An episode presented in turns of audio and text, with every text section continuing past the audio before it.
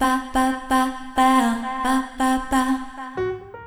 大西ゆかりです。えー実はあの髪の毛の色を変えました。もうだいぶ変えました。あの白髪染めをしてましたんでね、えーちょっと出てきたらリタッチで繰り返してやっていてほいでまあ散髪したじゃないですか。4月に散髪してね。ほいでついこの間も散髪したんですね。ほいでなんとなく色を変えたいな思っていろいろ自分で試したりしたんですけれどもなんか納得いかんなと。ああもうこれは流行りに乗っかっていっぺんあのブリーチからやってみたろう思ってね、えー実家の近所の美容室探しましたらありました。そういうことやってくれるところってね。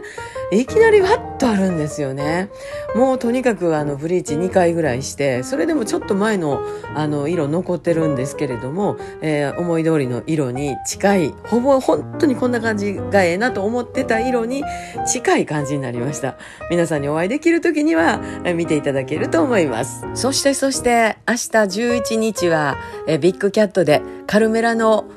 ライブがあります。あの「黄昏レゾナンス」というアルバムを5月に発売介されましてねようやくツアーに回られるそうです。大阪は私がゲストで、えー東京も名古屋もいろんな方が来られてっていうことですごい楽しみなんですがなんせ明日がねあの一発目なんですよね、えーそしてカルメラの演奏で「泣いてたまるかよ」歌唱ができるということで、えー非常に楽しみにしております、えーその分ねなんかこう明日のためにもちょっと髪の毛の色でも変えてみようかなみたいな 感じになりましたんで、えーまた明日来られる方はあのぜ本当に楽しんでいただいて、えーまたまた明日もお知らせをさせていただきたいと思います。明日の話はまた明日。大西ゆかりでした。